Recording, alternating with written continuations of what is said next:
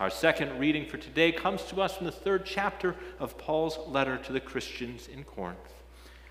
But I, brothers and sisters, could not address you as spiritual people, but as people of the flesh, as infants in Christ. I fed you milk, not solid food, for you were not ready for it. And even now you are not yet ready, for you are still of the flesh. For while there is jealousy and strife among you, are you not of the flesh and behaving only in a human way? For when one says, I follow Paul, and another, I follow Apollos, are you not being merely human? What then is Apollos? What is Paul? Servants through whom you believed, as the Lord assigned to each. I planted, Apollos watered, but God gave the growth. So neither he who plants nor he who waters is anything, but only God who gives the growth. He who plants and he who waters are one, and each will receive his wages according to his labor. For we are God's fellow workers. You are God's field, God's building. This is the word of the Lord. Thanks be to God. Grace, mercy, and peace to you from God our Father and the Lord and Savior, Jesus Christ. Today, as we conclude our In Christ Alone sermon series, we return to, the, to the Paul's letter to the Corinthians, that first letter, where he identifies many major problems. And if we kept going in Corinthians, we would see them. We would see conversation about sexual immorality, a debate over lawsuits against fellow Christians, and a controversy over food offered to idols. But here in 1 Corinthians chapter 3, what we just heard, Paul's first concern is very different. And it prevents him from, in his own words, offering anything more than spiritual milk to the Corinthians. So let's hear that concern from verse 3. Even now you are not ready, for you are still of the flesh. For while there is jealousy and strife among you, are you not of the flesh and behaving only in a human way? The problem that Paul presents here is that the Corinthians are fleshy Christians, which is a contradiction in terms, you might say. And it manifests in jealousy and in strife. This jealousy and strife problem, which is, which is here among the Corinthians, I think would surprise many of us because while we certainly see strife in our culture, and we occasionally might think about that strife popping up here and there in the church to say it's a major problem here today. Well, it just wouldn't seem to fit. And jealousy, well, jealousy, what, what do we have to be jealous of, you might ask? This one is far less obvious. And as I read through 1 Corinthians, I began to wonder if the problem, the reason that this doesn't sound like it fits us or hits us in any way, is that maybe we need a different word than jealousy. Now, when we think about jealousy, does it describe what Paul is talking about today? I follow Apollos, I say. And you respond, Well, I follow Paul. Does that sound like jealousy to you? Because to me, it sounds like pride. I'm proud of what I have, and you are proud of what you have. You don't want what I have, and I don't want what you have. That's the opposite of jealousy, isn't it? So, as I dug in and wondered about this, I looked at the Greek, and the word here is zelos, which sounds like jealousy, right? Zelos. And it can be translated jealousy. There's nothing wrong with that. But when I found its other common meaning, its second common meaning, I found that the passage made a whole lot more sense. And it began to become not only more sensible, but more relevant to us today. What's that other meaning? It's zeal. Zeal. Now, since zeal is not a terribly common word, Let's look at the dictionary. It says, Zeal means great energy or enthusiasm in pursuit of a cause or objective. If the Corinthians have a zeal problem, if they're too zealous, well, then they have too much energy in pursuit of a cause, their cause. And this is causing strife and division, anger and disagreement among them. And that does seem to fit all that we've heard so far in Corinthians. I follow Paul. No, I follow Apollos. Take my cause, take my side in this argument. And depending on your perspective, either this makes good sense for why it's relevant to us today and not just to the text of Corinthians, or it's a letdown. And I could see you saying that as well. Pastor, great energy and zeal in pursuit of a cause, that's not a problem in the church today.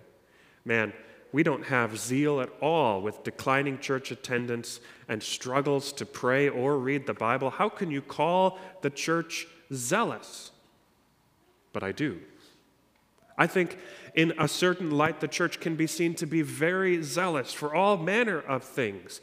And, it's, and this is a problem because it's not only the, one of the problems that we are most able to control, but because we don't recognize zeal as a problem. It's one of those problems we least try to control. We don't even bother to put our own zeal in check. Now, to demonstrate this problem of zeal, I'll, I'll, use myself as an example. And I'm going to use my past self, recognizing that this is dangerous, but I'll ask that you not judge past me too harshly. Maybe, just maybe, you were young too once, and maybe, just maybe, you'll be able to see in young me a mirror for your own zeal, your own experience of this problem. Back in middle school, when I was in confirmation, I had all kinds of questions. But I often wondered why my pastor didn't sell all of his possessions and give to the poor. I wondered this about my parents. I wondered this about the people in the pews. I wondered this about everybody. Look, it's, it's really clear in Scripture, isn't it? Sell all your possessions, give to the poor. It's what you should do. In my zeal, I judged them. I was passionate. I was sure. Couldn't it be? Could it be any clearer? Why don't they do better? I asked. Or in high school. See, in high school, I was regularly attending adult Bible study.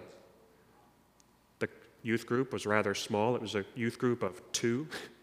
So I was regularly attending adult Bible study, and I quickly learned that I knew more about the Bible than many of the adults in the room. I was proud, as I thought. Shouldn't a lifetime of Bible study lead to more knowledge than this? More Bible reading than this? Why aren't these Christians more faithful and more faithful Bible readers? Or, setting aside high school experience and the naivete of a high schooler, being in seminary, sitting in the pews after a couple years of training, wondering, man, wouldn't it be easier to make this sermon a little clearer? I think that one came back to bite me. or at church events, thinking, this event could have been run better. It'd be so easy to fix this or this or this or this. Why didn't they fix it? I, I wondered time and time again, and such judgments sound very naive in retrospect. I'm sure you think they're very naive too. But the thing about such judgments is they're painfully easy to make. Zeal is so easy. And the thing that makes it really difficult is such judgments are often true. Those things could have been better. I think every one of them could and should have been better. They could have tried harder. It's all true. But you know what's also true about these judgments? Well, they all started from a place of zeal. Zeal doesn't build up, zeal doesn't help. It does nothing to build the church, but it's there and it's masquerading as passion. And yet, when we begin to compare ourselves to others out of a place of zeal, that zeal can not only slip into comparison, but into judgment And when we begin to judge others, that judgment leads to either pride, as we think I'm better than them, or boasting, as we think I'm better than them, or despair, as we wonder, why am I not better than them? These things don't build up the church. They create, they foster division. They don't help. And in our modern world, this, this, this zeal problem, when you begin to think outside the box of a local Christian congregation, is so obviously true. Denominations tear each other apart. They, they tear each other apart with their words, and comparison and criticism at every level is, is, is levied against that other group, you know. But even within denominations, Christians seek out better churches, better music experiences, better, better pastors, better Bible studies, rather than settling down in one. And then when you get to the level of the local church, you can find all manner of reason to say that zeal is causing problems. Now, as a quick aside, let me just say if you, like old me, are ever sitting on the sideline, or maybe I should say young me. Well, if you, if you are like young me, are ever sitting on the sideline and thinking this would be so easy to fix, just, just a small thing to fix this problem, maybe, maybe you should get off the sidelines and go fix it. In the process, you'll, you'll do one of two things. You'll find out it was more complicated than you thought, and you'll gain an appreciation for the work that's being done, or you're right. It was so easy to fix, and God put you there to fix it. You might have the unique gifting to fix that problem in no time at all, and you're sitting on the sidelines. But again, that, that's an aside. In fact, it's, it's not the point of this message, it's not the point of Paul's letter to the Corinthians. Those considerations are secondary, symptoms of the zeal problem, not the problem itself. For in Paul's day, un- unlike ours, the Corinthians weren't spoiled for choice. They, they didn't have a church down the street with a better pastor, or a church down the street with, a, with better music, or a better children's program, or a better men's Bible study. And yet, Paul still warned them about zeal and about strife. You might not be able to walk out your door and pick a better church just because you're tired of your current one, but, but Paul still warns them about zeal and strife. And his words seem to say, look, you think as you, as you judge and compare that you're the Lord's warrior, that you're going to bat for him, fighting the good fight, but you're harming the body of Christ. You're tearing it apart. So Paul asks the Corinthians when one says, I follow Paul, and another says, I follow Apollos, are you not being merely human as you vie for one side or the other? And it, it reveals that this, that this zeal that leads people to say these things is ultimately selfish. It's a thing of the flesh. So, whether we are proud of our children's ministry, or proud of our Bible study, or proud, boasting that our worship is old and relevant, or boasting that our worship is new and relevant, any such action demonstrates that we're operating from what Paul would call the flesh. And until we drop the boasting and the comparison, drop the zeal and the strife. We're behaving in merely human ways. Now, to be clear, zeal is not always selfish, it's not always wrong. Paul, I would argue, demonstrates zeal time and time again as he passionately warns and admonishes the Christians in Corinth in this very letter. It's not passion that is necessarily the problem. It, the problem is the way that our sinful flesh takes that passion and corrupts it, takes that zeal and corrupts it into selfishness and pride and judgment and boasting. And when such things happen, Paul says we are not directed by Christ's Spirit, but by the flesh. So when such things happen, Paul points us again to Christ and his cross. Paul points us to Jesus. For the cross not only takes away our reason for, for boasting and selfishness and pride, the cross takes away our reason for comparison and zealousness in the first place. None of those things that we do, those things that we're proud of, have any meaning for ourselves. They only matter for Christ's church. We don't get to boast in them at all because it's always Christ at work, whether in Paul or Apollos or any church ever since. He does this so much so that though the Corinthians want to be strong and wise, Paul, Paul calls himself weak and foolish and hungry and thirsty. He even calls himself poorly dressed later in 1 Corinthians 4. He says he's a spectacle to all the world. And then, then he, he tops it all off by calling himself the scum of the earth and the refuse of all things.